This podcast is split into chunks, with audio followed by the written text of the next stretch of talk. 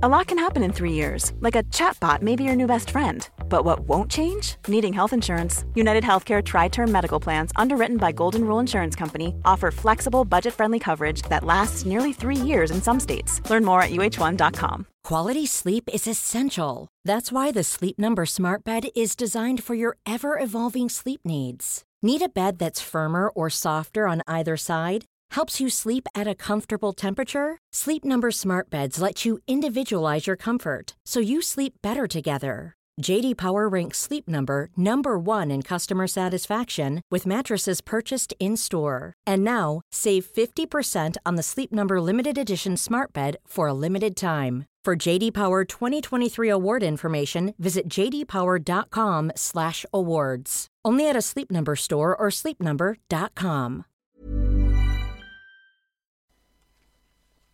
Gentlemen, Are we in? Are we on? we're all on. Oh, Am I on? You're on. this is going to be such. I'm on. I'm in. uh, this is going to be such a pleasurable podcast. Um, thank you once again for listening. Um, let's just get straight into it. Hands in a pod on three. One, two, three. Pod.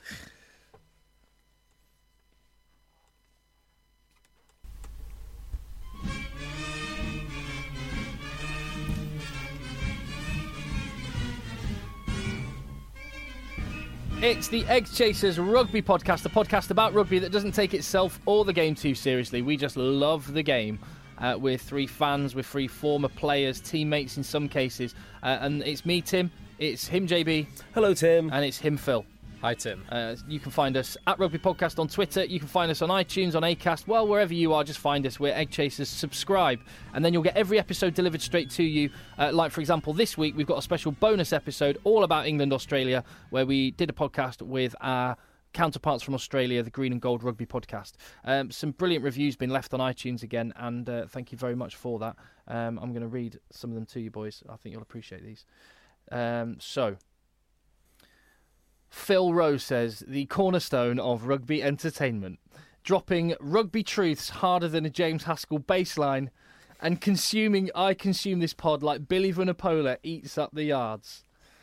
Um, love that. Thank you very much. At Rugby Podcast um, on Twitter, iTunes reviews. Thank you very very much. Uh, and uh, you know what? Uh, Phil Rowe just mentioned cornerstones. Worth worth mentioning the the finest razor Makes on the market, doesn't it? It absolutely does. If you if you like the podcast and you're a fan and you've heard us talking about Cornerstone, try it. Uh, it. So many of our listeners are getting on board and enjoying it. It was at the GQ Awards voted the best razor. So if you currently sit there with a Gillette razor or a Wilkinson sword razor or a Aldi own razor, whatever you have, you're using an inferior product, and for just four pounds, you could get a custom engraved premium shaft from Cornerstone, um, precision engineered German design. Uh, and you can get that for as little as four pounds because you get a ten pound discount because you listen to us and because we like you. So uh, cornerstone.co.uk forward slash egg chasers, cornerstone.co.uk forward slash egg chasers, or Egg 10 at checkout. where to start, boys? Where to start? Chronologically, Yeah, go on. Okay. Sorry, Ireland fans. um, After your amazing moment, well, actually, that's a good point. Uh, maybe we should start with Ireland. That's it. Well, let's say what was the be- what was the better result over over the weekend? Was it was it England their first win in Brisbane, or was it Ireland winning in South Africa? What do you think was the most impressive? When when you consider that Ireland played 60, 60 minutes with uh, 14 men and uh, 10 minutes with 13 men, I think the Ireland result has I- to be. I think the Ireland result's historic, actually. I don't think they've. I, I can't. In fact, I don't know when they last won in the Southern Hemisphere. D- Does anyone know this? If, Uh, if at all. I don't think they'd ever won in um, South Africa before. And South Africa's special because they've had some real battles there. In fact, one one of my favourite ever matches is, I think, the Battle of, I think, Bloemfontein or wha- uh, whatever it's called. And it was just fight after fight The after Battle fight. of Bloemfontein. Oh, It just it's- sounds so romantic. Oh, and it is. It's every bit as romantic as I'm making it sound. So for me, it's the Ireland result because they were just they were just heroic. I mean, we talk about defences and structures and how organised these teams are. How do you prepare to face the Springboks with 13 men for 10 minutes? How do you prepare to do it for, fif- for 50 minutes with 14 men? Yeah. You know, with all the you know, everyone's talking about overlaps and space, and these boys are monsters. absolute monsters. But the discipline, their game plan, I think actually the mental toughness to keep it tight and do sense and play sensible rugby when they had the ball was maybe the most impressive thing I've seen in ages.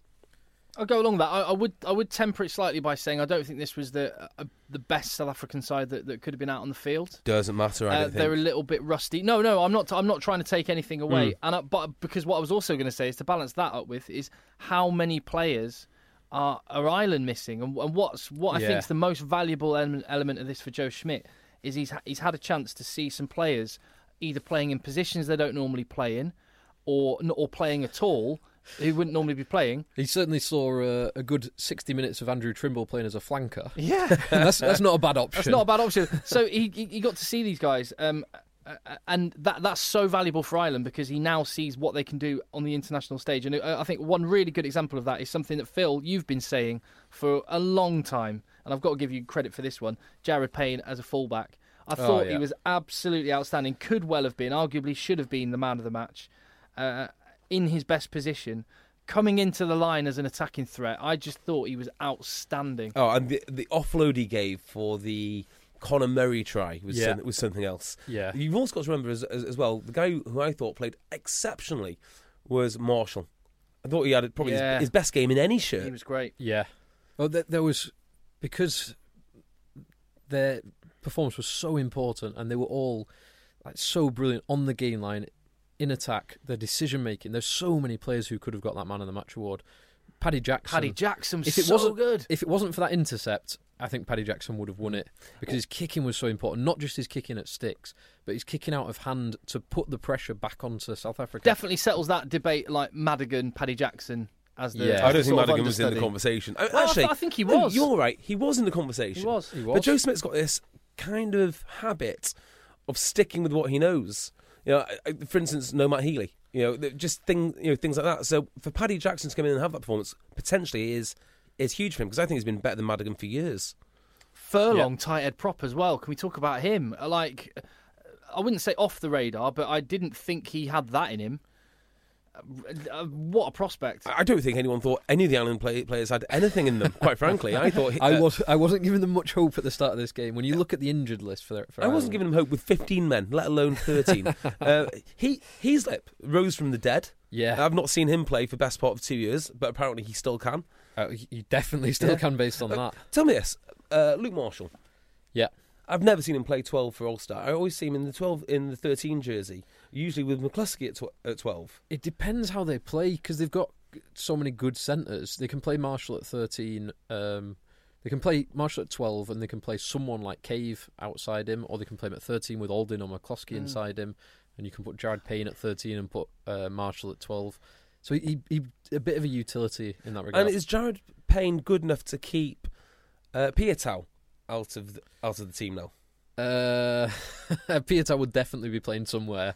Where where he plays doesn't it doesn't really matter. I think Jared Payne definitely is good enough to keep Rob Kearney out of the fullback shirt, which uh, which we've been saying. Which, yeah, we- we- which Phil, you've been saying for a while. I've kind of not really taken it as seriously as you have because Rob Kearney always seems like that real steady Eddie, solid player. But Jared Payne is an attacking threat. I Well, love. I thought sa- the same thing about Jared Payne. I thought he was like steady Eddie, can do a bit of 13, can do a bit of 15.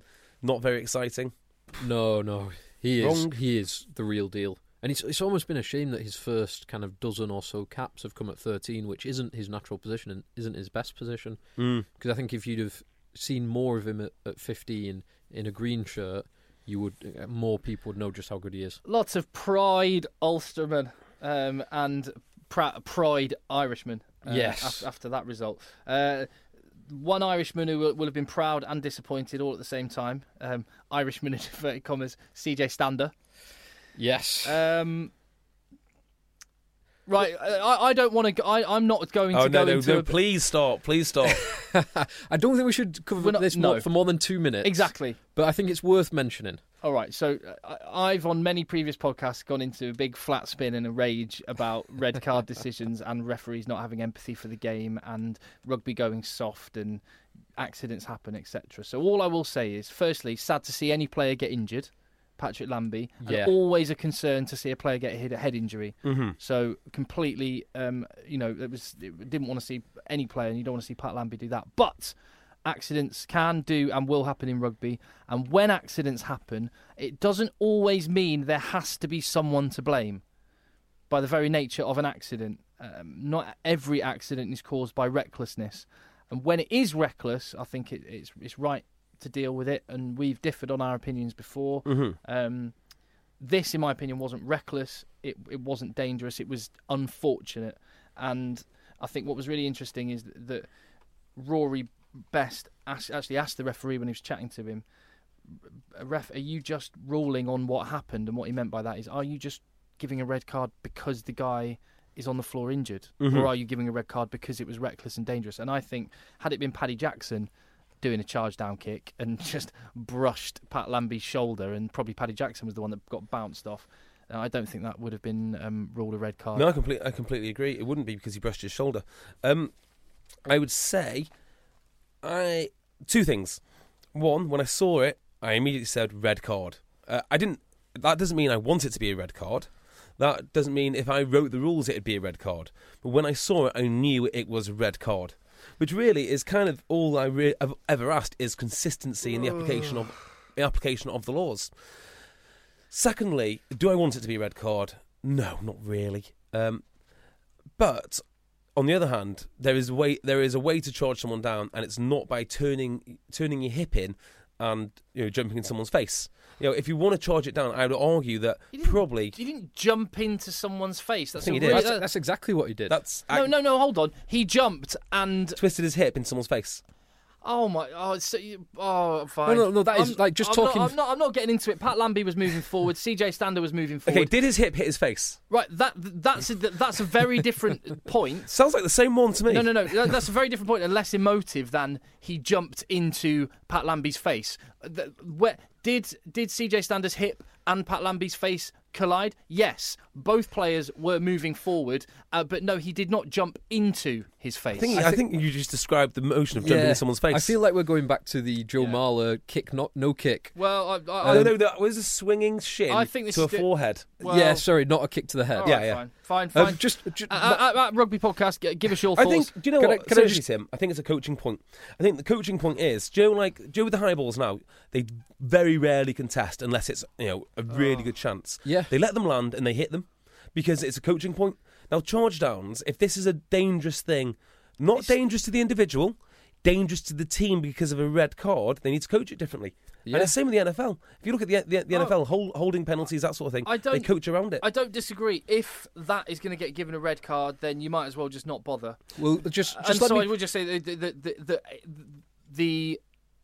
lack of empathy, the game going a little bit soft, having to have someone to blame when accidents happen in a full contact sport. Yeah, agreed. I, I just think I just think it, it, it's spoiling it for me. And fortunately, we're not sat here going. Uh, arguing whether it caused Ireland to lose, and arguably it was more heroic a result and more memorable a result because of it. But that doesn't mean I think it should have been a red card. I definitely Uh, don't. Can I ask you a different question? Not do you think it should have been a red card, but do you think a red card was going to be given when you saw the incidents? Based on what you've seen pre, Yeah. what you've seen in the past. I'm not saying six you months think or it should so. should be red card, which sounds like a ridiculously structured question. But did you think the ref was going to give a red card?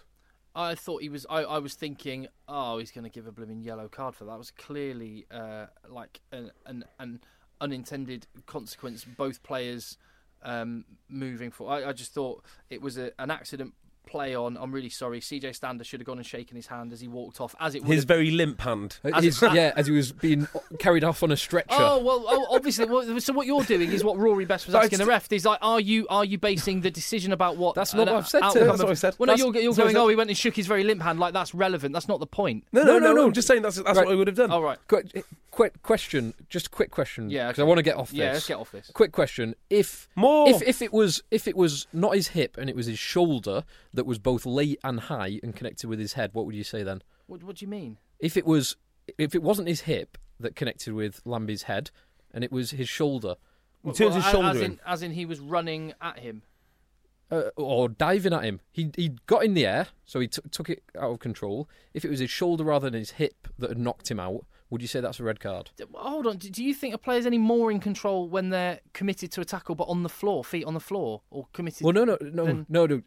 Feet on the floor. If you're if you're in the air, if you're diving or jumping, you're less in control than if your feet are planted. Uh, do, do you know what? I, I, I want to get off it because it's it's, bo- it, it- it's it's just it it, it I could do another twenty minutes. It I I could do another twenty minutes. it bugs me about where the game has got to and and and, and the things we're talking about, and I can't. I, I actually just I I'm, will I'm, ama- just- I'm amazed. This, that last, one thing, Tim. This is the only thing I would say on the issue. The fact- As long as I know what the rules are, it's fine because you can coach around it. Laws. Look, thank you. oh, actually, important points. The South African referee in the Saxons game referred to the laws as rules. Outrage. Outrage. you you actually text me to Yeah. say Phil, Phil, you Phil. pedant. Um, yeah, but I don't. I- I don't think that was a referee.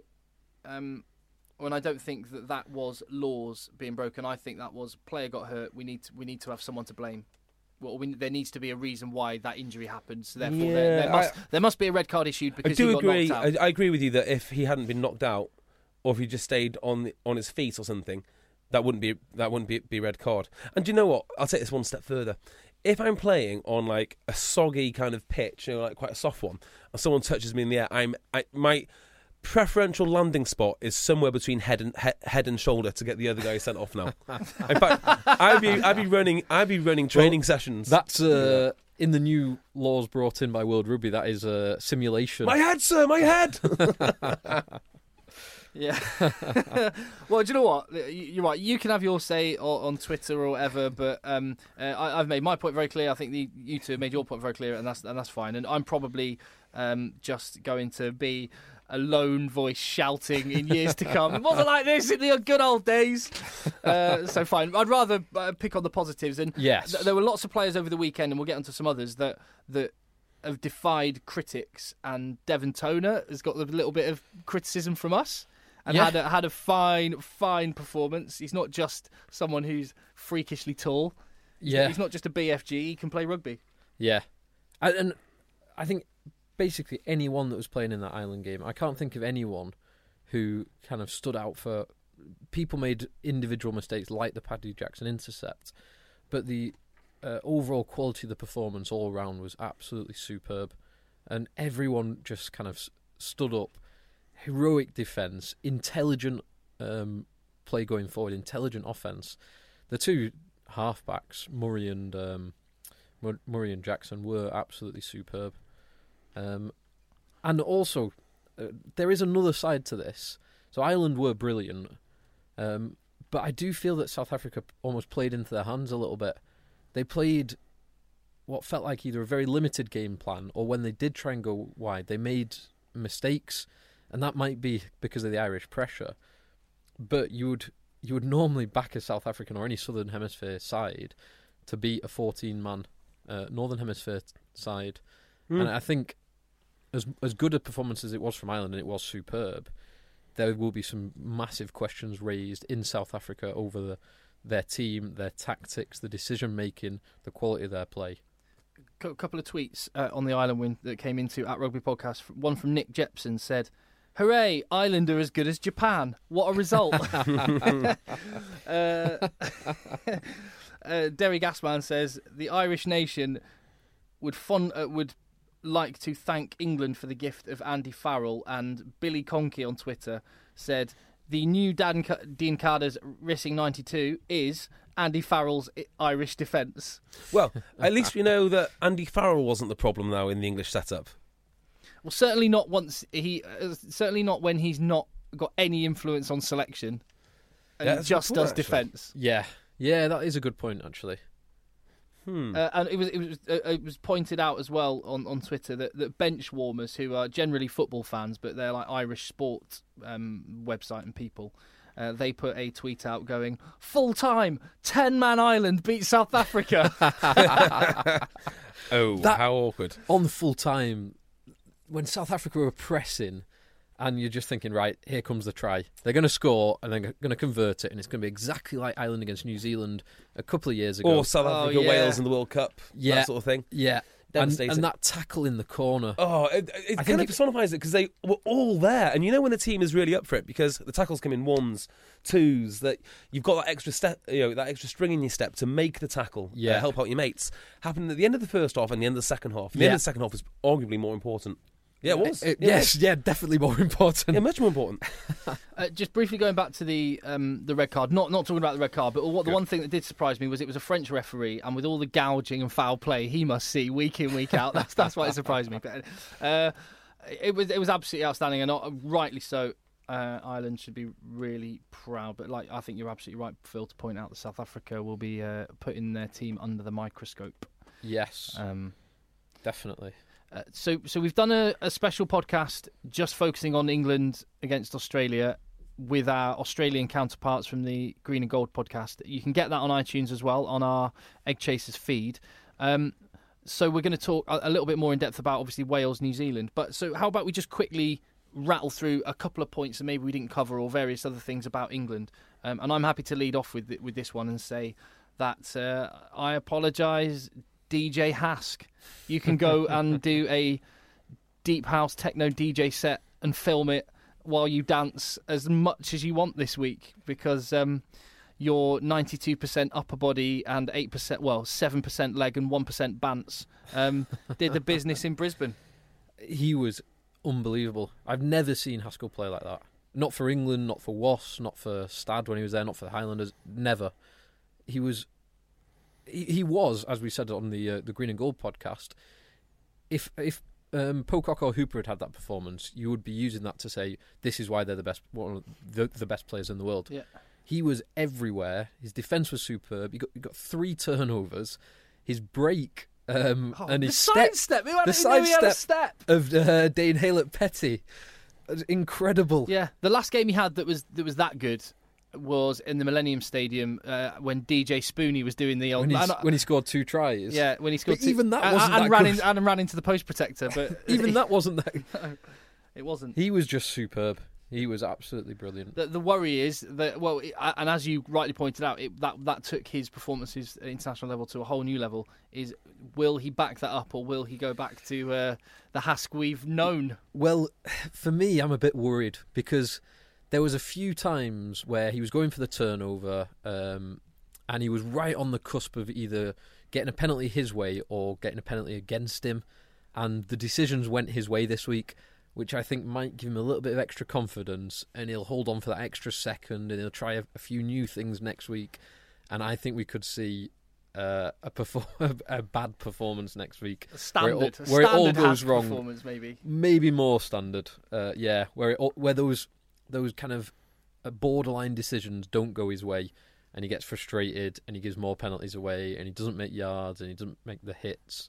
So we'll see. Well done, uh, well done, DJ Hask. Um, um, and finally, you, you you look at it and you go, uh, we've had Martin Johnson, Andy Robinson, Stuart Lancaster, and uh, the difference that a, a proper, wily, experienced international coach makes, making big calls, and creating a an attitude amongst the players. Um, just he- he- he's been fantastic.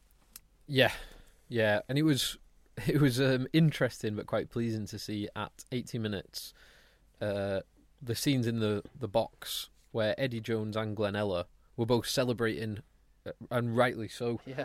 But it's just kind of I don't know celebrating a win against your own nation. It was quite good to see. Well, from, I mean, from an English from an yeah. English fan's perspective. you know, the English Union are paying him a shed loads of money, Yeah. a shed load. So uh, he should be celebrating. Yes, I agree. Money well spent. I, I think the mark of a man is accepting that um, you're wrong sometimes, and so uh, you know, uh, I think it's important that that you you can say you're wrong when you're wrong, and he acknowledged he was wrong and made a bad call picking Burrell by making a change after half an hour, and I just I say that that's the mark of a good man. Uh, any bloke that you know that goes, you know what, hands up, I got that wrong, I'm sorry, and any bloke that in business or in sport can go, I got that wrong, but I'm going to do something about it. I think that's um, that's a, that's a sign of a great coach. yeah, and it was interesting that he made the decision so early, but it was almost immediately vindicated. Uh, Itoje short shorts, um, the extra material used for Mako Vunipola's humongous shorts. I, I don't understand the disparity in the size of shorts between some England players and others. Like, what's going on? Comfort fit. Yeah, Mako's a humongous, absolutely huge. Um, yeah, well, we, uh, like we say, we talked about that. Very quiet there, JB. Oh no, sorry, I'm I'm, I'm looking at my levels. Um, yeah, I'm, I'm getting really into microphones at the moment. Uh, yeah, I, I, I'm still actually gobsmacked by exactly how well this England team are doing with a f- with pretty much exactly the same team Yeah. and this fairy dust of Itoje too, um, compared to the last team. Ju- it's just it's just staggering. And I think something was alluded to when Haskell got man of the match. He said, "Yeah, I, you know, I've been looked after. I feel uh, I feel special on and off the pitch." Um, uh, this, this should have been happening, to be fair, about three years ago. It- I, I, f- I feel special on and off the pitch. Something Did like he that. really say that? Something very similar, you know. Oh, I've been made to feel special. I don't know how I feel about that. Yeah, that's a bit unusual. Yeah, uh, but he also said that uh, he's always kept kept on his feet. He's he always he's been told that um, you know you could you can lose your place at any time. Uh, I, I don't know. He just this England setup now just seems to be getting the absolute best out of this bunch of lads, and it's a good bunch of lads too. Yeah, it is a good bunch of lads. Do, do you want to hear uh, uh, Haskell's latest uh, Instagram chat? Do I? He's been uh, so he just busted in. Haskell had his top off, standard. I saw a Uh, lot of pictures with Haskell with his top off after this game. yeah. Uh, he made sure, yeah, he, he definitely has distributed far and wide. He knows when his PR value is at its highest. He, hold on, hold on, don't take the picture. Let me take my top off. Yeah. Um, uh, he's, he's busted in on Owen Farrell having a little rub down. right? Nah. We have some fun though, don't we? But we're good. We're good mates. Owen and I. Like he's always doing this. He always pretends not to, not to want to talk to me, but he, he actually does. Isn't that right, Owen? on the video because you've got your top off. Whoa! See? See what I mean? He pops out a little bit, but he- he's always like, at me, but actually behind closed doors, he's always like, "Oh, Hask, I love you. Like we're such good mates. Like let's go for a coffee." Isn't that right, bud? Nah. Yeah, no, he's, he's, he's for no means yes up north. You know, he goes, he goes no, no, no, but he means yes, yeah. We're friends, like good, good friends. He's actually taken on that. Do you remember when he did that spoof video of the uh, The stag do, the stag do guy? What, what was the phrase he used in that? Uh, the greatest day of my life. the gr- greatest day of my Yeah, yeah, yeah. life. Guilty. Uh, Yeah, Me and the boys. Four, guilty. four drinks in the first hour. Guilty. He's actually taken on that persona in everyday life now. well, certainly on Instagram. Uh, It always surprises me how northern Owen Farrell is. No, uh, Farrell and Ford, Yeah. You- I- very northern. Do you think there's a certain kickback now because they're at these southern clubs surrounded by you know, uh, particularly uh, Farrell, although I'm sure he went to private school himself, but you know, uh, surrounded uh, in St Albans with all these uh, yahoos. Yeah. Uh, so uh, the kickback is he's got to be as northern as possible. He's got to eat pies and Him and Chris Ashton. Yeah, they've got stuff, stuffing pies down their throat. You've got to go and- walking their whippets. yeah, race race a whippet, pigeon fancying that sort of thing. I half expected him to start complaining about wildlings in his post-match interview, um, and I think it's uh, Jay. On the flip side, Jonathan Joseph is there a more well-spoken, posher-sounding human on planet Earth than JJ? Good old JJ. Uh, and I can tell it tell you now in the England kit launch that we went to last year, he looks the best in that kit Oh yeah, in real life. unbelievable V oh, yeah. on that Yeah. body. Good arms. Yeah. Uh, Um, well, there, anyway, we, we talked at length about England Australia, so listen to the other podcast for more about that one. But um, there was much more rugby going on. Um, do, you, do you want to briefly mention, seeing as we're on England, do you Yeah. want to briefly mention the two other England games that happened this weekend? The, the under 20s, which you were at, Tim, yeah. and the Saxons, which was on Friday night. Uh, yeah, br- br- briefly with the under 20s. So, yeah, I've been working at the World Rugby Under 20 Championship. England are top of their pool. They've beaten Italy and Scotland. They've got a big game against Australia, but I, th- I think they will beat Australia comfortably. I think they're probably favourites to win the whole tournament at the moment. They um, have got some really exciting looking players. I mean, just when you think Harry Mallinder, Johnny Williams were in were in that back line for England in their game against Scotland. Um, but I just want to mention Joe Marchant, young outside centre. Where's he from? I know the name. Quins. He's a Quins. Quins, that's it. Absolutely rapid outside centre, um, and has a very similar game to um, JJ. JJ, yeah.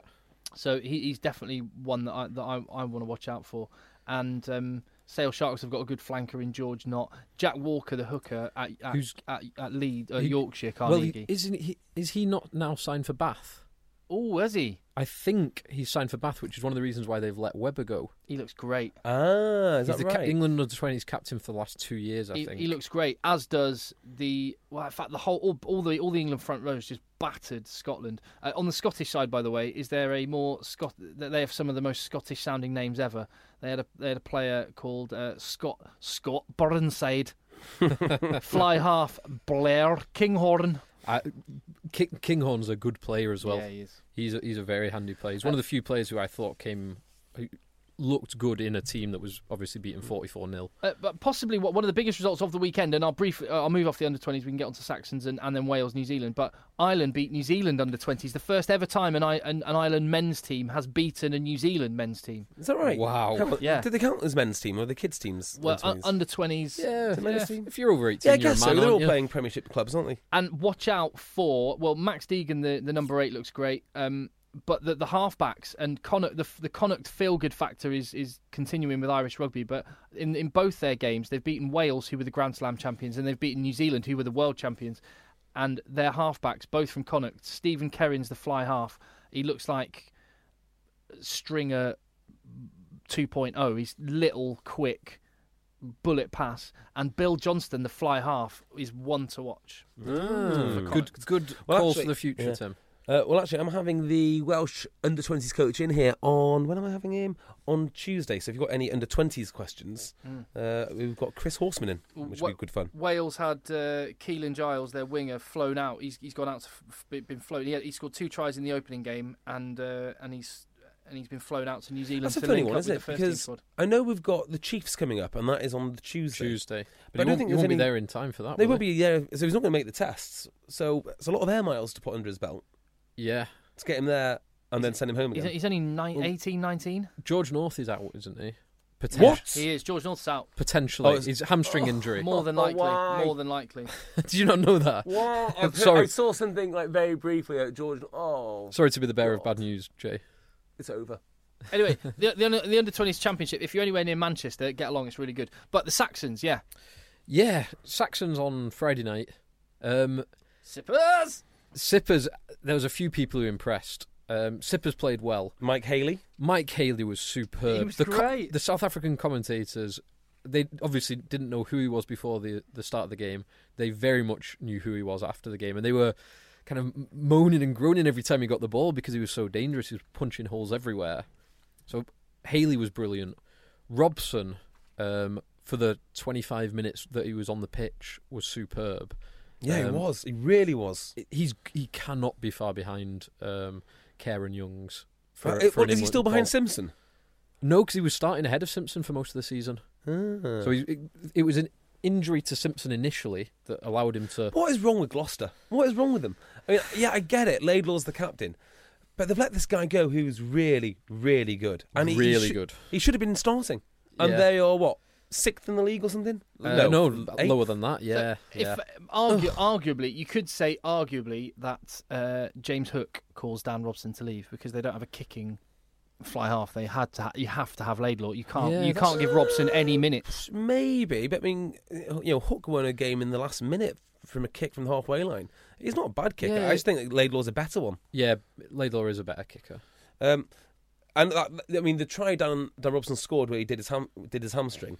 It was so casual. It looked like it looked Stepping like, inside, stepping outside. Yeah, it's kind of like schoolboy rugby. I mean, he he took his foot off the gas so he could go lat- like laterally quicker, if that makes sense. It, it was impressive stuff. And the South Africans weren't too bad. They had a very good back row out. Yeah. I like, Na- I like that Na- uh, Nizaam Carr. He looks like a beast. Prince Naseem Hamed. Prince Prince Nazim Carmed, yeah. Yeah, Um, yeah, he looks quite handy. In fact, the whole back row looked looked uh, looked very good. But England have got some real strength in depth now. Well, the other the other player who I thought was absolutely superb, who I've not seen a huge amount of this season, was Hepburn. The ex- Oh, yeah, the yeah, Exeter yeah. Said his. I mean, he scored the first try, um, but his scrummaging was very good against a massive South African pack. Yep. and his work around it, it was his work around the park because you, it. you normally get with front rows props in particular. It's either they're a very good scrummager or they're very good around the park, and you get very few who are kind of very high level at both. Like Gethin Jenkins in his prime could do both superbly. Hepburn almost has that feel it, where he's got the. It's early days to be talking him up to that kind of level, but he has the work rate and he has the, the solidity as well. Yeah, and, I- and he has the mullet. And he has the mullet. Yeah, I Very know- important. I noticed him um, quite a lot this season, uh, to be fair, but only in terms of his play around the park. Now, the Exeter scrum is, is a good a good scrummage, but you know, at club level, you can get away with less. Sorry, more.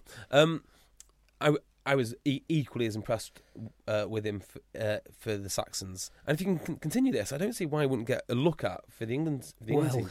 he would be probably based on that. He would be fourth choice for England now. Yeah. But, the guys ahead of him are some very, very good But players. first, cho- uh, but he's probably first choice in terms of, of his work rate because I think the key to Exeter's success is how much pro- um, production they get from that front three. Well, just as you're right to point out the difference between Premiership and international rugby, I think it's also right to point out the huge step up from Saxons to first Yes. team. Massive. Yeah, that is fair because you've basically got two invitational teams, haven't you? They've not, Yeah. they don't meet up all the time. They've had a week together, Yeah. basically. so that's a, a very fair point. But it was it was also interesting to see. So first half, it felt like it was fairly even, but England were more clinical, um, and they built quite a comfortable lead. And then second half, because they were playing altitude in Bloemfontein, they're playing fourteen hundred meters up. England just fell apart in that second half, and it was they almost lost it. And South Africa A came back very very well, and it was only that was it Devoto who scored from the uh, James off- offload right in the last second that actually sealed the victory, Yeah. which was from a turnover where South Africa could, could have gone on to victory. Well. Right, JB, you've got something for us. I I do. I have a who am I? So we know the rules. One, uh, I'll start reading out information. One of you can have a guess, and then the other one can have their guess. And if you're wrong, you can't interject, etc., etc. Right? Okay, cool. So, who am I? I started my career at Llanelli. I got one cap. Ooh. Hmm. Oh wow, okay. Uh, I then, no, sorry, I've also had time in Toulon. In addition to playing for for Toulon, I have also played for Cardiff Blues. Is it? I was sorry, I was born in 1982. Oh, that changes it slightly. Hmm. Um, the the I'm I'm going to guess the the younger Quinnell brother. The young oh, that's, that's not Craig a bad Quinnell, guess. is? Craig Quinnell. No, no, it's it's He not. didn't go to Quinnell. France. Damn it. Did he go? I think he went to France. Oh, I don't know. Damn Uh, it. Yeah, Might I- have gone to Toulon. Um, he made his name with a long range international kick, which was considered his coming of age. Oh, go on, keep going. I think I know who this is. and is renowned for his outrageous hairstyles. he also Go on, read more.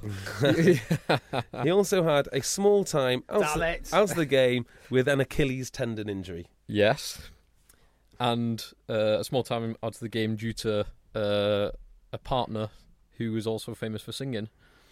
Yes, yeah, uh, well, uh, yes, maybe. Uh, in 2009, Mike Turner of the Crusaders, um, Super League team, asked him to switch codes. Any guesses? Did he actually switch codes? No, No, no. he didn't. No, he didn't. Uh, I'm going to say Super Gavin Henson. It is indeed Super Gavin Henson. One With- cap. Oh, the one cap thing threw me. I was I was trying to think of Llanelli. Welshmen who had no caps. no, but for, you, for oh no, Llanelli. sorry, Llanelli one cap for Llanelli. oh, I thought one international cap. I was. Oh God. Oh, well done, Phil. Yeah, I'm still looking for a player, and I've never found him. And me and Brian Williams talk about this all the time. Is there a player that's played for every region in Wales? Well, you're asking the wrong man. Probably the wrong men.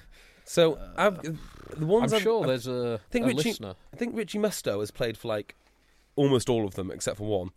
Mike Phillips has played for all of them except for one.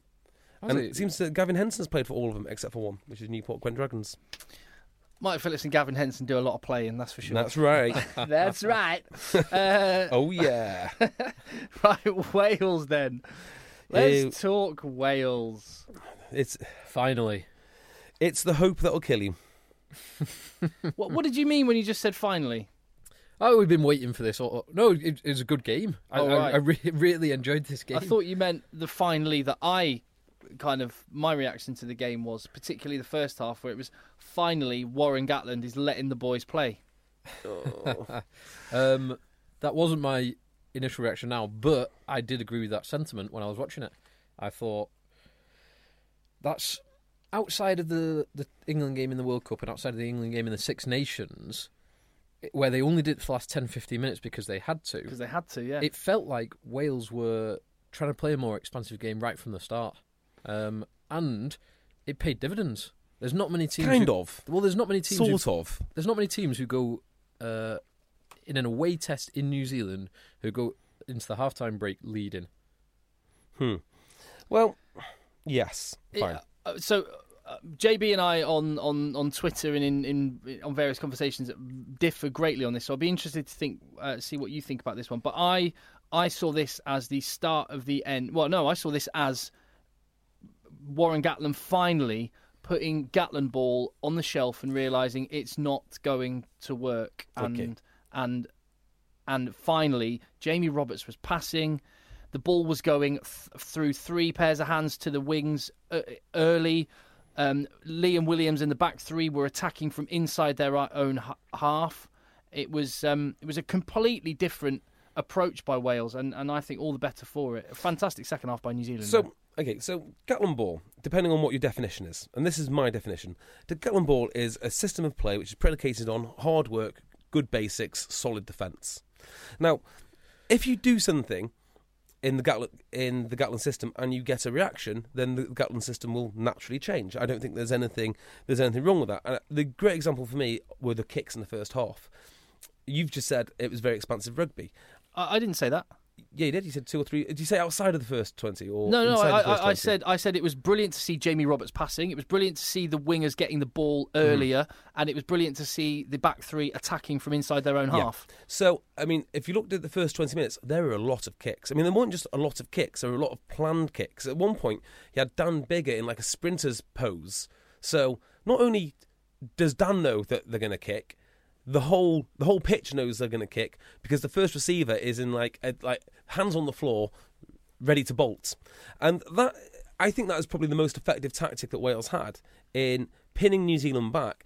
And when New Zealand had to go back to uh, retrieve the kick, that's that's usually when it um, when the ball becomes open because you've got all 15 guys from New Zealand with their backs turned turned towards the players, getting realigned, and that cre- that is creating a lot of broken play.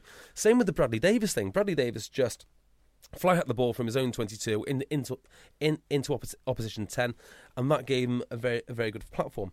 Fundamentally, Gatland ball, which everyone talks about, I think it's often confused with playing a tight game versus playing a wide game. I actually think it's all about playing your basics extremely well, and then from that you can build different layers to, But- to your game. I Just, mean- just well, just on Yeah, that on. point, can you name a single top tier nation besides France under Lièvremont Mhm. who don't try and do the basics well and then play from there? No, no, Because um, that that is so what you're describing. So that that is not Gatland ball. That is the baseline for every every international rugby team, every rugby team, e- everyone everywhere. The difference in, in my mind. Quality sleep is essential. That's why the Sleep Number Smart Bed is designed for your ever evolving sleep needs. Need a bed that's firmer or softer on either side? Helps you sleep at a comfortable temperature? Sleep Number Smart Beds let you individualize your comfort so you sleep better together. JD Power ranks Sleep Number number 1 in customer satisfaction with mattresses purchased in-store. And now, save 50% on the Sleep Number limited edition Smart Bed for a limited time. For JD Power 2023 award information, visit jdpower.com/awards. Only at a Sleep Number store or sleepnumber.com. A lot can happen in three years, like a chatbot may be your new best friend. But what won't change? Needing health insurance. United Healthcare Tri Term Medical Plans, underwritten by Golden Rule Insurance Company, offer flexible, budget friendly coverage that lasts nearly three years in some states. Learn more at uh1.com. And my fundamental understanding of Gatland ball is it's almost a limited game plan. Yeah, it's playing risk- playing simple, risk averse. Risk averse. Risk averse is a good way, and what Wales did in that first half was not risk averse. They, he had you had Faletau at one stage running out of his own twenty-two, offloading to North, and it worked well. And one of the one of the things that just just on this very point, one of the things that you've said previously about Gatland ball is that Wales don't have the capability to do it. Yeah. And I, I Go back I, two I did, I did, I agreed with that Mm. because I'd not seen it, and now we've seen in three instances, both those England games I've said before, and in this game, they actually do. They have the capability to play a slightly more expansive game, and it was it, from from my point of view, watching, it was good to see. Well, I would. Okay, that's all very fair and reasoned points. Um, I would just say, look at the emphasis that Gatland puts on certain things over others. So he's only got a limited amount of time with his players, and I would say far more time is spent in the Welsh camp working on their fitness because they're far more concerned about um, a work rate and things which aren't sec- sexy rugby stuff, rather than say other teams that do a lot more skill-based stuff, a lot more pattern ba- pattern-based stuff. Which is why the Welsh game plan is so simple. They simply have limited time, and they believe that working hard and the fitness side of it is is far more important, and that probably does lead to a more um, a more narrow game. The other thing, uh, uh, the other thing as well is that game plan. I still maintain is suited to the players that Wales have got. Next year, Wales are going to have a team, and I think only two or three of them will be playing Heineken Cup rugby. That is it. So let's not kid ourselves that these are world, world class players or they'd be qualifying for the Heineken Cup. It's just a system which allows them to play the, the best possible way. Now, if they identify a weakness, and I do think they genuinely thought uh, All Blacks were weaker um, around the centres, well, it makes sense to target that. But fundamentally, they've not done anything different. They've they've just done the basics well. They've worked hard. They've identified a weakness and stuck with the game plan. I, I, I, okay, I, I'm, I'm really surprised to hear you say that. That you think that there was no difference between that Wales that uh, played in New Zealand and the Wales that we have seen under Warren Gatland. no, no, no. The, uh, for the, there was a the, uh, the results are different. I mean, the actual For- well- product will be different at the end, but the, the process to get to that end result is exactly the same. No, I, I d- I I, disagree. completely, I completely disagree. I, And- I think there was a conscious effort to, was. to play a bit wider, play a bit more through the hands, offload a bit more. I, I, I, it Hmm. appeared to me as a conscious effort. Not only did it appear to me, but Warren Gatland actually in his post-match You press conference, right, that's pro- Sam. Sam, post-match Sam press- Warburton press in his pre-match chat said he's we're looking to play um, a, a different type of rugby. You find me. R- read every newspaper article that's that's there in the Sunday papers today, JB, and I think you are kind of a lone voice suggesting that this The is what Wales is have the always done. Um, this is just all you're doing is falling into the clickbaity mentality of Right, um, okay. um, of you know na- of of the national press. Um, it is exactly the same process. Yeah, the emphasis might might be different, but it's not. My point is, it's not the end of Gatland ball, and it's not this huge Oh, no. mind. I don't this think- huge sea change that everyone else that everyone else thinks it is. Fundamentally, their most the, the most effective weapon was their kicking. You know, their kicking and their kick chase. That isn't that isn't expansive expansive rugby. I, I disagree with that. That that was the most effective weapon. It was it was for the first twenty, and The- as soon the- as the, the All Blacks The adjusted Falau- to that, Faletau try was not from kicking. No. It was it was through going wide. uh, Fa- after- Faletau after and, minutes. Yeah, Faletau and Liam Willi- and, and, and Rhys Webb's try from Liam Williams, both broken field, offloads. Um, yeah, look, I mean, if if you do break break the line, clearly you're going to be playing differently. If you are kicking and they drop four back, then you will play differently. I mean, that that isn't that isn't rocket science. But yeah, So what It's- what you're saying from what you saw, they didn't their decision making uh, and their strategy and intent to play was no different from any of the times in the Six Nations, any what I'm times in the saying World Cup. is the process to get there is the same, which is Oh, no, the same no, that- emphasis on basics and Yeah. fitness, and that, that's, that's- all it is. that's the same as and, ev- and implementation of a tight game That's plan. not whether That's the same. Uh, same no, no, as that's every. not your version of of Gatland ball. Well, then every international team plays Gatland ball. Then Yeah, every, every rugby team. Yeah, which is why it's a farce. The whole if- the whole Gatland Oh, no. ball thing is a farce. Well, no, but you were the one two weeks ago after England saying, "Yeah, you see, this is No, what we do. what we I have to go back to Gatland ball. We have to just p- do. We have to do We all the risk-free things that yes, we can control." have, to, we have to do all those basics well to allow us to play rugby. That's what you've got to do. And that's exactly what you know the alleged Gatland ball is. Well- it's just basics done well with good fitness. I'd be interested. I'd be interested interested to hear from other Welshmen if you Right. if Yeah. you if and you, can I if just you mention the, this one or not. Can I just mention the bit about Gatland saying he wants to play more rugby? Please God, find me a director of rugby who was interviewed and didn't and came up with the words. Do you know what? We wanted to play less rugby. That's not what they you- say. They never hear- say we want to play less rugby because it's a thing to influence the fans and the officials that we were the team playing rugby. You That's- frequently that's what they do you frequently hear directors of rugby saying we wanted to play a controlled, measured game. We knew our set, our scrum and They our set piece. would- always say we, we no. were the, we were the team trying to play the rugby. Any time that there's a decision going against them, we were the time, we were the team trying to play the rugby. Tim, so you want to open this up to a Welsh fan? Fans. Yeah. I want to open this up to anyone who's done uh, psychology as a student, studied psychology as a student, because this is, in my mind, a perfect example of cognitive dissonance. Oh no, here we go. And any anyone listening, if you know what that is, uh, Well, it'd be interesting to get your perspective on that. Tim did psychology. I did. I did. What What do you understand it to? to what, what do you understand it to mean in this in this sense? It's um, if if a viewpoint rejects your own, or if if evidence rejects your own viewpoint, you ignore that evidence. Is the Yeah. basic fundamentals of cog- cognitive dissonance. I think JB at the moment is a Right. prime It's, example it's like of that. discomfort experienced Oh, by by realizing you're you're I'm kind not- of uh, you the, the facts aren't are, are wrong. You Yeah. sort of you you feel uh, entirely uncomfortable, and so you either retreat and entrench, Well, the only way or you know- den- or you deny. The only Yeah. way you would actually know is if you knew the Welsh, um, the Welsh game plan, and if it was just you know ripped up from from previous sessions, which I don't think it was. And we all know that the premise of so-called Gatland ball is m- mostly fitness, mostly fitness, well, and, And, and and that taking taking no work. risks, and Jamie Roberts crashing over. Depend, it depends what the game plan is for the opposition. That's all it is. It's a, it, they do stick rigidly to a game plan. That is undoubt, that is undoubtable, undoubtable. Whether it be going wide or it be going down the middle, that's it. That's all that Gatland ball is. But as for the um, as for the game itself, Yeah. It, I don't know. I don't know. I don't. It's I- just heartbreaking. I it's like heartbreaking. I like your comment before when you said it's the hope that kills you. It does. I knew it happened. I knew we'd be competitive for a little while, and then we just fold like un- unexpectedly competitive. You go, oh, hang on. Yeah. Oh, something. There's something in this. This isn't bad. And it, part of that, again, going back to the South Africa Ireland, how much of it was uh, Ireland forcing mistakes or how much of it was South Africa being terrible? That first half, particularly, New Zealand made a lot of uncharacteristic mistakes, a lot of basic handling errors.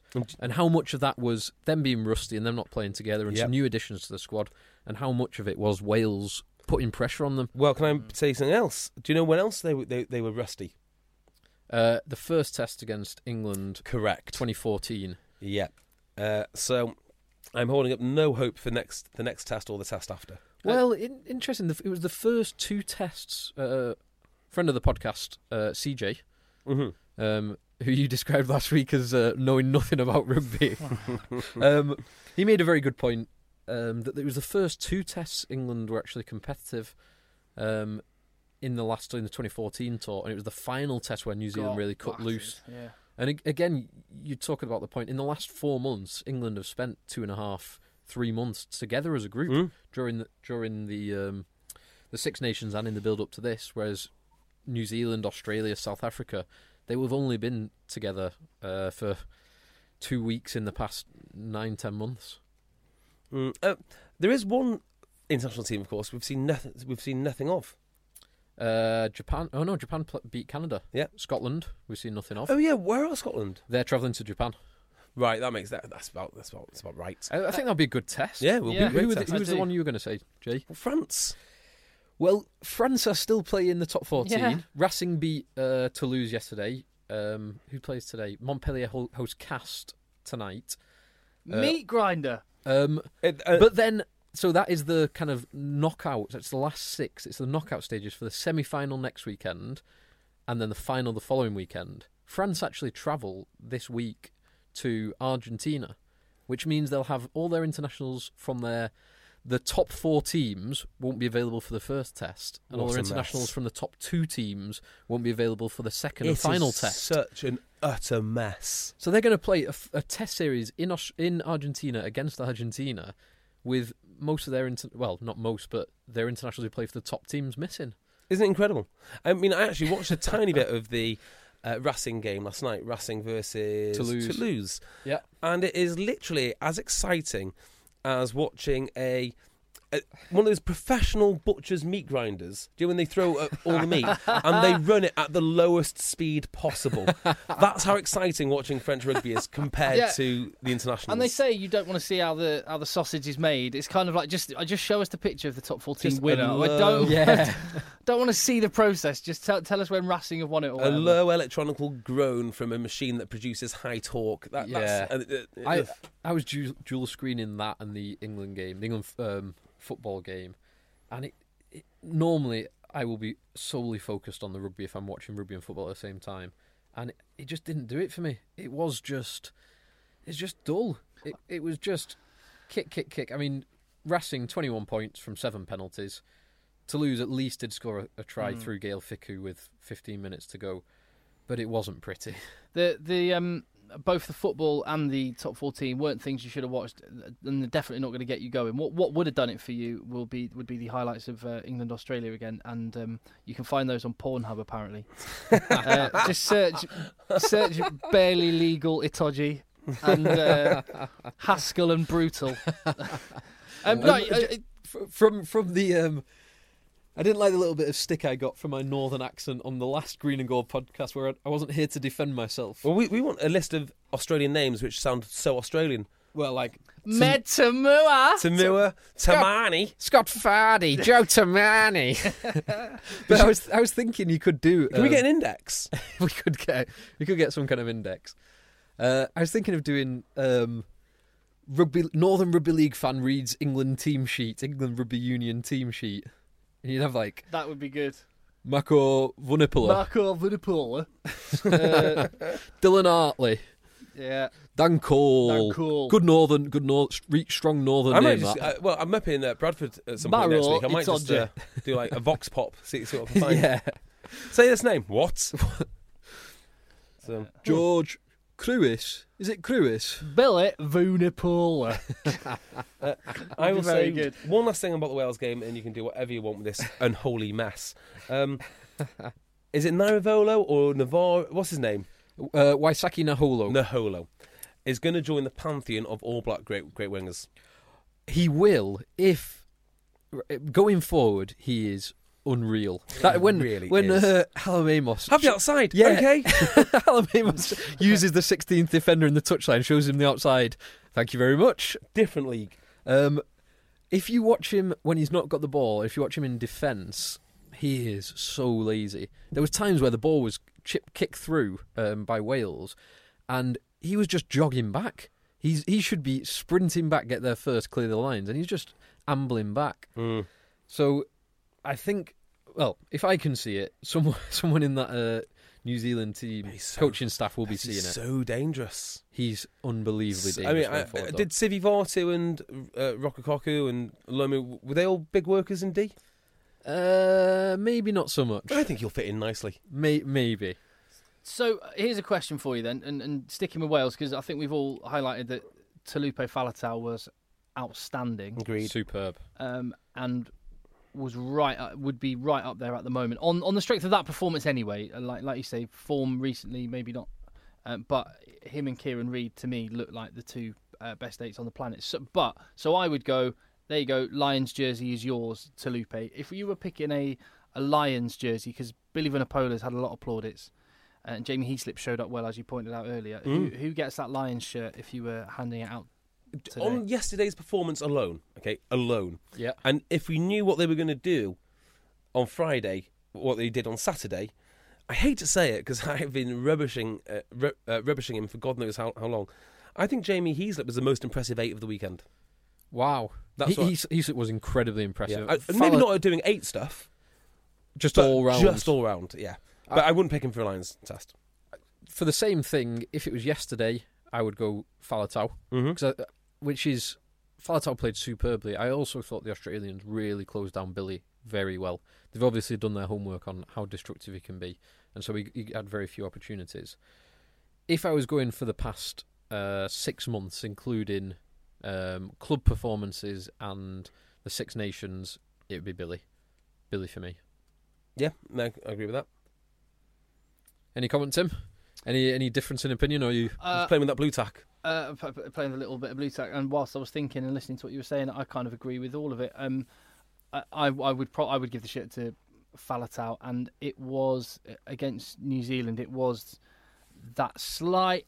Uh, his work rate is unbelievable. I know Billy Yeah. Vunipola has done a What? lot of work on his work rate, but Hang on, he's saying the Welsh team work hard. Faletau is Faletau is absolutely everywhere, and but it's it's that extra. I mean, well, you've got who are we going to be playing? We're going to be playing against New Zealand, aren't we? Yeah. And I think Faletau's the guy to, to take on New Zealand. But Vunipola offers that ball carrying, and he's if you were doing it like they were players on a video game, you'd go Vunipola ball carrying ninety eight, Faletau ball carrying ninety or whatever. Yeah. But Yeah. but Faletau offloading, Faletau uh, loo- loose running. His defense. I tell you what, he, consistently tops the um, highest tackle percentage as well. He, he very rarely he makes a huge number of tackles and very rarely misses a tackle. Yeah, tackle. and my favourite fa- Falatarian moments from yesterday was Liam Williams had no one to pass the ball to, and he ran onto the ball going backwards. Do you see that? So Yes, Liam Williams yeah, yeah, passed yeah. into space, right? Oh yeah. And you know the way you run onto onto the ball. Well, he ran onto it going towards his own try line. yeah, You turned around and then put George North into space. yeah, that was awesome. Yeah. Um, just just one thing that will be um, slightly concerning for Wales in their back row, uh, as we're talking about the back row. Mm-hmm. Moriarty. Um, yes. I, I was pleased. I, I, I thought he showed up well, but you're going to tell me he didn't. Well, I thought he played quite well. And looking at the statistics, he attempted 24 tackles, which is a huge number. 24 in a, in a game is massive. Yeah, it's it would be double anyone else in the Wales team uh, and double el- anyone else in the um, New Zealand team. But he missed eight of those 24. well. Eight missed tackles is. It's not as serious as you think, actually, because I think a high missed tackle count, as long isn't too serious, which sounds perverse, because it shows you're there to try and make the tackles. Now, if your tackle count is like nearly thirty, it stands to reason that you're going to miss some because you're working hard. The guy that concerns me is a guy that gets three tackles and three complete tackles. Or Thomas, or Thomas Francis, zero tackles, zero yeah, carries. yeah. That's one that concerns is, me. That is pretty much exactly. Yeah, that is exactly Thomas Francis. Yeah, uh, I- I- defending stats. Oh, one run. How many meters for Thomas Three. Francis? Two. One. Oh, So no tackles, uh, no passes. when I said three, I just said uh, deduct, uh, deduct Tim's two from my three. That's what I meant. Uh, one run, one meter made. Mm, So you talk work rate. Yeah. And Jamie, Jamie Roberts, only four carries. How many meters made? uh, Well, four according to- times three, twelve. Tim, I, I, I saw 12 yards in one carry, so I'll go 42. Uh, well, you're closer, Tim. 34. 34 from I four. don't like this at all. almost nine. This is not the Wales that I love. And how many passes? Uh, he had four passes as well. Interestingly, Well, hopefully George North's in injury will put, And an, put an end to all this nonsense. couple and of go back offloads to- as well. Go back to what I'm comfortable with. a couple of offloads. Incredible. Yeah. Uh, now, um, what I think was interesting was that, uh, and you, I I can't remember the last time I saw Jamie Roberts substituted where it wasn't a substitution for or replaced, uh, where it wasn't a replacement that was basically, oh, let's just take him off, keep him fresh because we've won the game already. Or an now, injury. can I just say this, Tim? If Wales start without Jamie Roberts, I'm not suggesting they. no, but well, if they yeah. if they do, I will then go a complete 180 and say Gatland ball is done, as in that narrow, um, that narrow type type of play. That will be the key. If Jamie Roberts gets dropped for for Scott Williams, it, Well, well, Yeah, well, let's, talk, let's talk about that because it's kind of a theme um, across several of the several of the internationals. When you saw um, Ford Farrell working a lot better than Farrell Burrell, and you you saw Jamie Roberts go off and Scott Williams come on in his place. Is is this the the model? And and Australia had They the two big centres. They missed that second ball, Yeah. ball player. And it, it will be interesting to see if they bring in Leo Leofano, who is a second ball player. Mm. Um, because in the past they've always had Leo Leofano or Giteau or Matamua who, or Kurtley Beale who can all do that that auxiliary fly half role. Could could you see a situation where Scott Williams would be a better option than Jamie Roberts? Uh, no, not re- n- No, no, I can't really. I think the bigger the game, the better Jamie Roberts plays. Generally speaking, he's had two outstanding games against the All Blacks last time, last two times that they played. But I think he got man of the match against Sonny, Sonny Bill. Just an unbelievable man. Just, he is. Yeah. Just as a m- as a human being, he's I a, mean, just incredible. There may man. be lads out there with more skills than him. Um, Maybe. Yeah, there might. It's a possibility.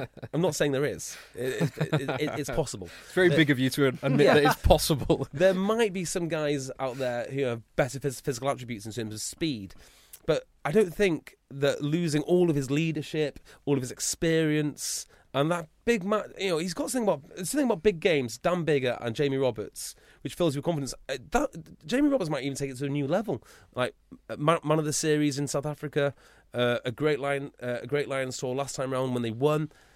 Just, I, I would, I, I, would- I would never, I would never take him off until he literally can't play anymore.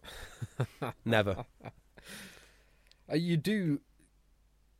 It does feel like you lose a little bit, and like maybe Wales don't have the options. But we spoke previously if we were selecting a Lions tour, having selecting Jamie um, inside centre, it is a statement of intent as to the way you're going to play, Hmm. um, and not having that, that second ball player because as good as Liam Williams was. Um, Liam and Liam Williams, was, outstanding. Liam Williams was outstanding. Although- he's, he's not a second ball player like Alex Goode can come into line. It's line. funny you should mention that. Alex Goode is on the tip of my tongue then, because if Wales had an, an Alex Goode, yeah, we Yeah. couldn't have a Liam Williams.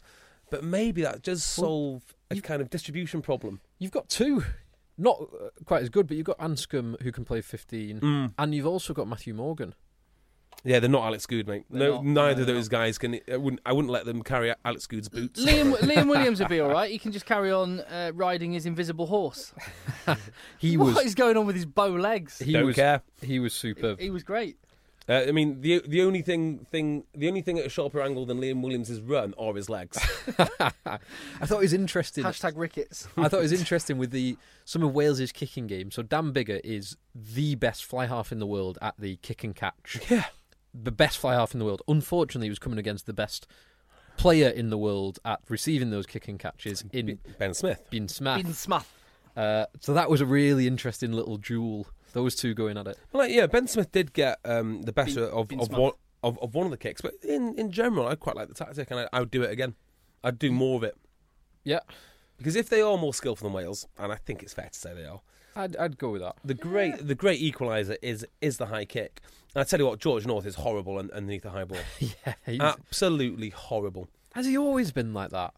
I've got no idea. Uh, it did stand out though. It really stood out. It's like, oh look, the ball's going to land into the. Just get in the air, George. Get in the air and use your height and try and just tip it. Or d- mind you, that'd be a yellow card. I think if he tipped if he tipped it backwards into touch, that's a yellow card.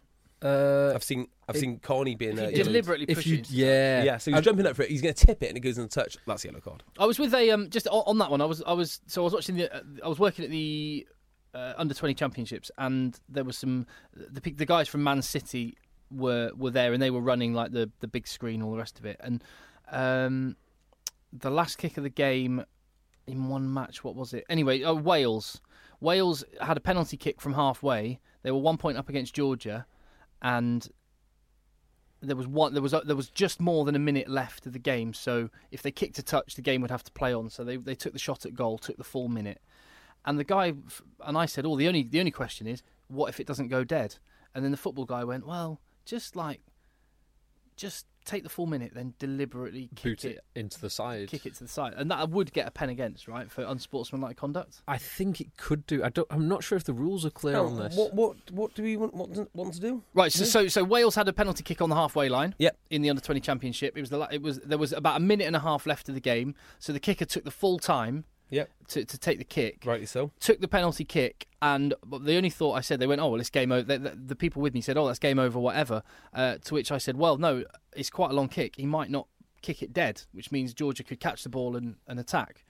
And um, and then the guys that were with me, football fans, generally speaking, uh, said, "Oh well, why doesn't he just take the full minute and then kick it into touch sideways so he knows it'll go out?" And I thought that would get a penalty for I- unsportsmanlike conduct. I'd penalise that. I would penalise. yeah, that because he as said he's going to have a shot at goal. Yeah, So just, Yeah. I think his best option is just to kick it out into in, in on the full. but if you're Not on the if full. you're on the halfway line and you're having a shot on goal, you, I could mi- do it. you might not. I know you you know what? to be fair, that's probably not that hard for them. The hard bit is accuracy. the accuracy. Yeah. So uh, I mean, I reckon Harry Mallinder could do it. Yeah, probably. He's could. a massive lad. Yeah, he is. He played fly half for England in the Do you know, like, Uh, and he, he played inside centre last week. Yeah. and fly half this week. do you know that like wags, for want of a better word, they go through phases. and, Like the the the number one accessory is like a little poodle which goes in a handbag or something like that. Is the number one accessory for directors of rugby now to have a a, a teenage superstar fly half? Yeah, fly half. son. Preferably related to you. oh yeah, no, no, it's got to be your son. Oh yeah, son. Yeah, Yeah, it's got to be your son. yeah. Yeah. I'm, I'm waiting to see which other um, lethal fly halves are uh, been sired by the directors of rugby from around England. Well, because they, are they're not always. Um, it's they're not always playing for their director of rugby. Or like, th- there's a lot of famous sons who are fly halves, like Hastings at Hastings, Bath. son. Yeah. Uh, Grayson is at Northampton as well. Another Yeah. option for, for them. Ah, well, I think they do this to give themselves some bargaining power for when they go for their next job. I mean, I can get you a fly half. Uh, who? Yeah. My boy. Yeah, So, Yeah. like, uh, Mike Mike Ford, I'm sure has something to do with Mike Ford, um, Mike Ford landing the job in Bath. That you know he knows Joe uh, George fairly well. he knows Joe as well. yeah, yeah, I mean Joe's a nice lad. Um, if we drop down to the championship, I can get us Joe. I mean, would, would you would you want uh, would you want Owen Farrell to play for your team? Um, yeah, that'd be all right. That'd be nice. Yeah, wouldn't as- mind. As soon as Sexton was out injured, uh, Andy Farrell was pushing for Owen to be Yeah. to be starting ahead of Paddy Jackson. I mean, like, if the sale director of rugby job came available, I'd give uh, Andy Farrell a good look, particularly if they didn't have a uh, didn't have a fly half, because I reckon he could get one, Yeah, interesting. and he'd be back up north. Yeah. Oh, break uh, news for you! I've got it on good authority. Kyle Eastmond will be signing for sale. Uh, that, yeah, that's been a rumor doing the rounds recently. Yeah. yeah, That's great. Uh, it could be a very good signing. Very good. Which I wonder what. Because you, you go from two seasons ago when you had um, Tuitupou and Leota, Leota, yeah. very, very Route 1 centre partnership. You then drop Sam James in, who's got a bit of an outside Yeah. break, good Yeah. hands, good kicking. You then drop Kyle Eastmond in, and all of a sudden you've got an exciting. It's a big deal. Yeah, And and what you lost maybe in the although as we've previously said, um, Sip has kicked more than any any other Aviva Premiership fly half. But what you lose in the potential um, unpredictability and flair of someone like Sippers, um, you get AJ MacGinty and he's a steady, m- much more steady player, but you have that little spark Yeah. outside him. Yeah. yeah. I, I tell you the Nice other thing that. which I really like about it is uh, uh, allegedly Sale work almost entirely with uh, Paul Deacon doing pa- doing patterns of play. Who will understand patterns of play that Paul Deacon's going to put into uh, practice more than Kyle Eastmond, who's not only come from rugby league but worked with a director of rugby from rugby league and now going to a head coach which is from rugby league. It just makes too much sense. It does. Makes complete sense. Oh, Uh, like and it. Battle going to be replacing Kyle Eastmond with. Uh, well, they've got Bowden, haven't they? But they've also they've lost Devoto and Eastmond, Mhm. and they've got Bowden, Dan Bow- Bowden. Um, Bowden, Bowden, Bowden, potato, Bowden. potato. Uh, Uh, well, apparently, they're going to be raiding Toulon for a player. Tommy Taylor. Nope, Uh, oh, Maxime Moz. that's correct. So that is the guy. Apparently, they've got lined up to replace him. That would be an interesting signing. I've never really rated Mermoz. He's I- always he looks like, Like he should Wolverine. be. He, well, he looks like he should be incredible. No, you're thinking of uh, Oh no, I'm thinking of um, Medard, Medard. Maxime Medard. Um, Me- yeah, he looks incredible, Mermoz. I'm just not. I've never really seen him have that incredible game. No, I, I'd, I'd, love, I'd love to see him come over. He'd be only the second Frenchman in the league next season. Yes, after Big Louis. Oh, Oh, that's Louis um, and his quadzilla. I can't wait for that. So, um, a friend of mine, uh, a guy I used to play with at Sedgley, a guy called Louis McGowan, who played at Rotherham, uh, played Waterloo. Rotherham. Number eight. Uh, no, second, Second big, big second Yeah, row. Um, who's, I don't actually know how old he is. He must be 36, 37, maybe slightly older. And he, he's always played for Lancashire um, at the end of end of the season. And so at the Lancashire Awards dinner, he got like a um, recognition of commitment to the, the cause kind of thing. Uh, recognition of playing more than 30 games, which when you consider Lancashire Yeah, play, uh, if if they're lucky, they play three games a year. it's a big Um, deal. It's it's a very big deal.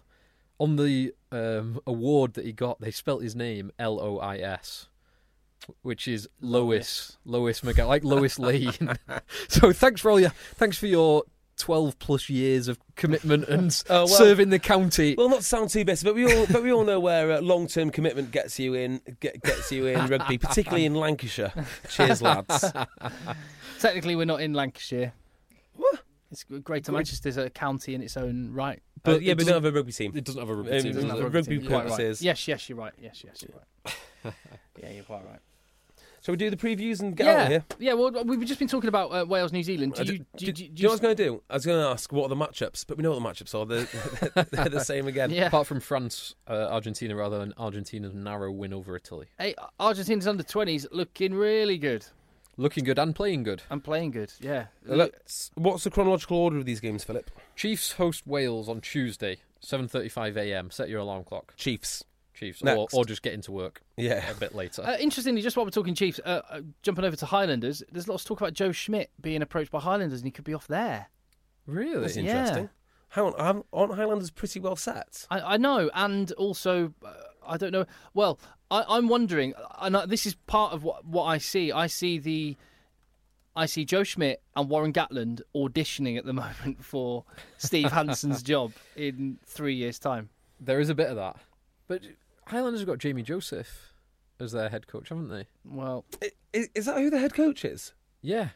I thought it can't was. see I've him just, get- I've just get rid gone of on. him. I've just well, there was there was there was a story. This, there was a story this weekend saying about the, Unless Jamie the Joseph. rumours. Is there something think about Jamie him Jo- going to Japan? I thought Jamie Joseph was um, like the number two, or wasn't the number two to Dave Rennie. We don't know. Someone tell us. Okay, fine. Coach Um, profiles. anyway. Highlanders. Anyway, sorry. So Wales um, play Chiefs.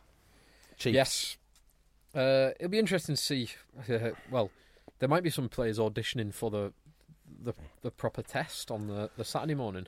Yeah, there, there may be, but Chiefs will win this. I don't know. I mean, I want to. The Chiefs that I know would win it because I watch them in Super Rugby, but I guess it's not the Super Rugby team, is it? Yeah. Well, They're not going to be playing Michael Leitch and, every, and everyone because obviously they've got more important things to do, and probably he'll be away with Japan. So Yeah, Leitch might be away. Like Damian McKenzie's in the All Black squad. Um, Cruden's obviously All Black squad. So there'll be players missing, but I reckon that they'll have a f- they'll still have a fairly handy team. uh, hard to but say. you back Wales to win. Yeah, I'll g- give me Wales just because I'm not sure what kind of product the Chiefs will put out. And then what do we have? Then we have South Africa A hosting England Saxon in the, in the second of their two match series. Uh, I reckon Saxons will smash them, Now, where is this game? Because altitude did play a big factor last time, and they still win.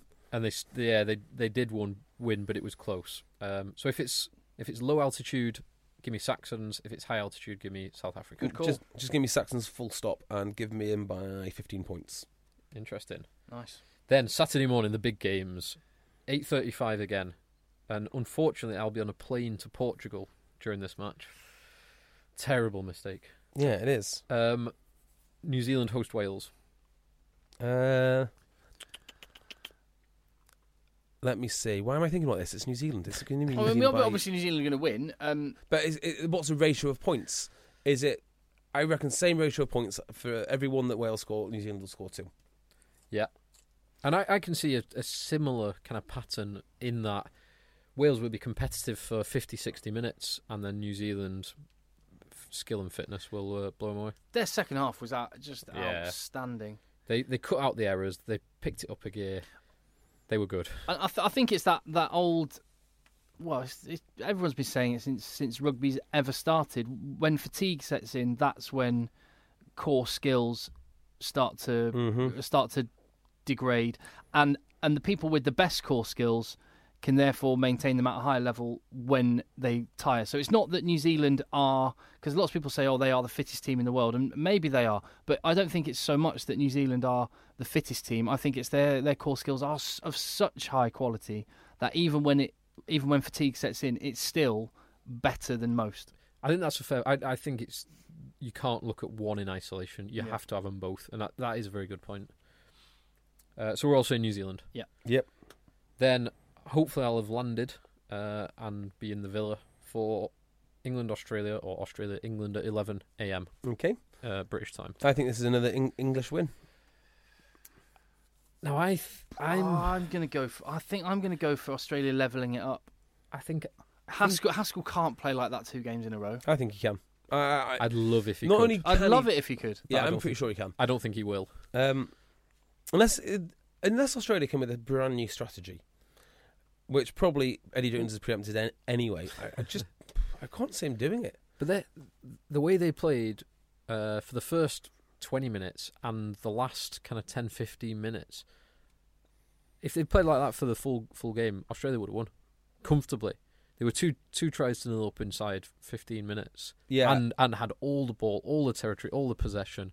Were the only ones making inroads, and then it, it did it turn around. So I'm gonna say Australia, and I actually think the the Pocock loss could actually be a gain if they I've bring got a- a funny feeling about, about that too. if they bring another ball carrier in who can bend the line, who can get the more front foot ball, more quick ball, because that was the key. But when they were getting that quick ball, they were finding uh, Folau in space outside the 13 channel, and because it was fast, England hadn't properly realigned, and he was finding props to run at, and that But is- as the green and gold guy, guy said, they don't have anyone that can bend the line outside of second rows in, in Skelton. Cliffy Palu and uh, Yeah, Mc- Cliffy- McCalman less so. uh, Houston possibly coming in, Yeah. yeah. Sekope Kepu coming in, I think I will mean, be good. Houston wouldn't 'cause he scare can. you. No, no, he wouldn't scare that. He's a good that- player, that but- England team. yeah. Yeah, But then in, in Premiership, in, in, when you look in the Aviva Premiership, I'd sort of go, well, Haskell, Houston, about the same, about the same kind of level. I wouldn't. They're completely different I'd- players. No, I would would say. I'd say they're they're completely different kind of players. I'd say they're a similar standard. But in terms they're of- kind of I don't know. But, but, Seven Haskell, but Haskell, Haskell had a world class game, um, and he, I wouldn't say in the Premiership he does anything more incredible or special than than Mm. Houston. Uh, the thing about No, I'd- I'd agree. is like because he's got such a good basis for of of work rate, whether he plays badly or well, you've always got that potential that he can have a, can have a world class game. Um, I can see. I, I mean, my prediction last week was Haskell will, Haskell and Robshaw will be a, a great asset for England because they don't do the same as Pocock and Hooper. When they actually get to the breakdown, they drive over, they clear everyone out. So actually, they're the perfect antidote to those jackals, which then makes you think, oh, they're the perfect antidote to the new guy that that, that, that they'll bring in. possibly and that not. I don't, I can't answer. So Uh, I'm going for Australia. Just Leo Leofano and and Kepu, like you say, are big changes that, Yeah. that could come in. I would like to see England bring in Goode. I don't think, it, don't think it will happen, No. but I think England will win. okay. I think Australia just. then um, yeah. yeah, I I'll go with that, but it will be less than a score. But then Eng- definitely. England never won in Brisbane, and we, yeah. So anyway, Yeah. I- I'll be, I'll be delighted to be wrong once again. Um, then Japan hosts Scotland. 11:20. I'm not sure if that'll be on TV. No, I'm going to say Japan will win that Um, because I want them to. Can I just I say? don't Jap- actually believe that can I at just say Japan? Uh, Japan have lost comfortably in both under 20s games, but their scrum was awesome. Weird, isn't it, if Japan become the new Argentina? yeah. Could happen. Uh, and they, they beat Canada um, last night, and Canada traditionally have a pretty solid scrum. I mean, they've got. I tell you what, uh, Japan have got, if they play them, is two, uh, well, two thirds of a world class back row. In Mafi, who people in Bath said he was outstanding until he did something naughty to a physio, but I, I can't say I can't say the next bit. I was about to say actually, I won't I won't continue on that. Um, and also uh, Michael Michael Lech or Michael yeah, Leitch. Michael Leitch. Yeah, Lech Leitch. Um, very so- good. Um, And then the final game- I'll go Scotland. Uh, I'll go Scotland as well. Actually, I'm going to go Japan just because I want it to happen. I think that would actually be a really good game. I'd love to watch that. Mm.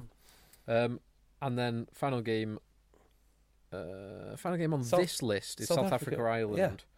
Um, there's also Argentina, France, but I'm not got. I have for no that. idea who will win the. Oh, that's on the Sunday. Sorry, I have no idea who who will win Argentina France. No So- idea. South Africa, Ireland. I'm going to go for South Africa to correct some of the wrongs from last week. And me. I can't see Ireland losing this. I can't see them being that heroic again. And and it, South Africa were almost a, a bit of a blunt. They were a blunted instrument. Right. Who So- are South Africa missing? Because everyone's saying that it's a weakened team. Uh, Who? they're, they're not missing. They're missing players from the world from who played in the World Cup. Uh, Uh, is that what we're talking about? Players that retired and gone? or not players, available? Players like um, the Duplessis brothers, but Adriaan Strauss is now the captain. He's, yeah. So, so, he- one of them he's won a game. starter. Um, yeah, I Vermeulen, Vermeulen started because they can still bring in France. like three or four outside players, and they do. They bring in Vermeulen. They've brought in uh, Louw. Yeah. So it's not a big deal. Yeah. It sounds a bit like Uh, sour grapes. Uh, what I think what you got what you got to think is that South Africa are going to get the hairdryer treatment, not just from their coach, but from an entire nation. Yes. They're fanatical fans. Yeah, the other thing as well is the team that are doing best in South African cons- uh, conference are the Lions. So if you've not heard of these players, it's because all the other players aren't playing as well as the players who play for the Lions, who are now getting a shot. Faf Clerk. Yeah, who played at nine. exactly. but but I, I fully expect them to to be- be p- fired up and and there'll be a reaction. I expect them to win. I reckon Ireland will win this. And then on the on the Sunday, two a.m. on the Sunday, we've got uh, United States host Italy. Oh, do they? Yeah, That's a really good little tour that, that they've got going on. yeah, Italy to. Uh, hopefully they're working their way up. So Argentina, um, USA, Canada. would be a good way of doing it. Oh, it. that's really good. It's not a bad little tour. That I don't know if they are actually playing Canada uh, the following week. Um, I, I'd like to see one, one of the major nations do that, or at least the Saxons. yeah, Saxon, Saxons used to always do the Churchill Cup, didn't they? Yeah, or do it the other way around, which is Canada, United States, full strength Argentina team. And you could even do like a midweek uh, South America combined with like Uruguay, Chile. Yeah, Brazil. and we could go Brazil watch it. a bit of sevens. Yeah. Yeah, Um, get get that sorted, schedule makers. and then the final game, uh, which will be after our next podcast because it's a kickoff at twenty past ten next Sunday evening. Uh, so one to watch just before we go to get ready for work on the Monday. Um, is Argentina hosting France? right. Uh, wow. now, that is what? Scrum porn. Yes. Like, well, you'd have thought so, but Well, on previous years, but maybe yeah, but Yeah. this isn't this isn't Yeah. really a France team. It's like what would the what would the what would they be called? The French second team. If England the Saxons, what what the French? Uh, The Gallics or something? I don't know. The the I don't know. But there's something else. This isn't the French team. yes, this will be a half French team, I think. Although uh, during the Six Nations and in the World Cup, a huge number of their players were taken from Stade Francais. Based, they were. based on their performances last year, the Stade Francais haven't made. The, I think they were third or fourth from So bottom most of the th- players were taken from Stade Francais. Yeah, Based on their performance this year, most of their players will be Taken from Stade Francais. again. yeah, Brilliant. very good. Get in. Right, get us uh, followed on and get your thoughts in on Twitter at Rugby Podcast. Get us subscribed on iTunes, Acast, Buy some or wherever. razors. Buy some beautiful top of the top of the range. Uh, Planning for your next trip? Elevate your travel style with Quince. Quince has all the jet setting essentials you'll want for your next getaway, like European linen, premium luggage options, buttery soft Italian leather bags, and so much more. And is all priced at 50 to 80% less than similar brands. Plus, Quince only works with factories that use safe and ethical manufacturing practices. Pack your bags with high-quality essentials you'll be wearing for vacations to come with Quince. Go to quince.com slash pack for free shipping and 365-day returns. award-winning Cornerstone Razors, cornerstone.co.uk slash egg chasers. Um, get in Cheers, boys. in a bit.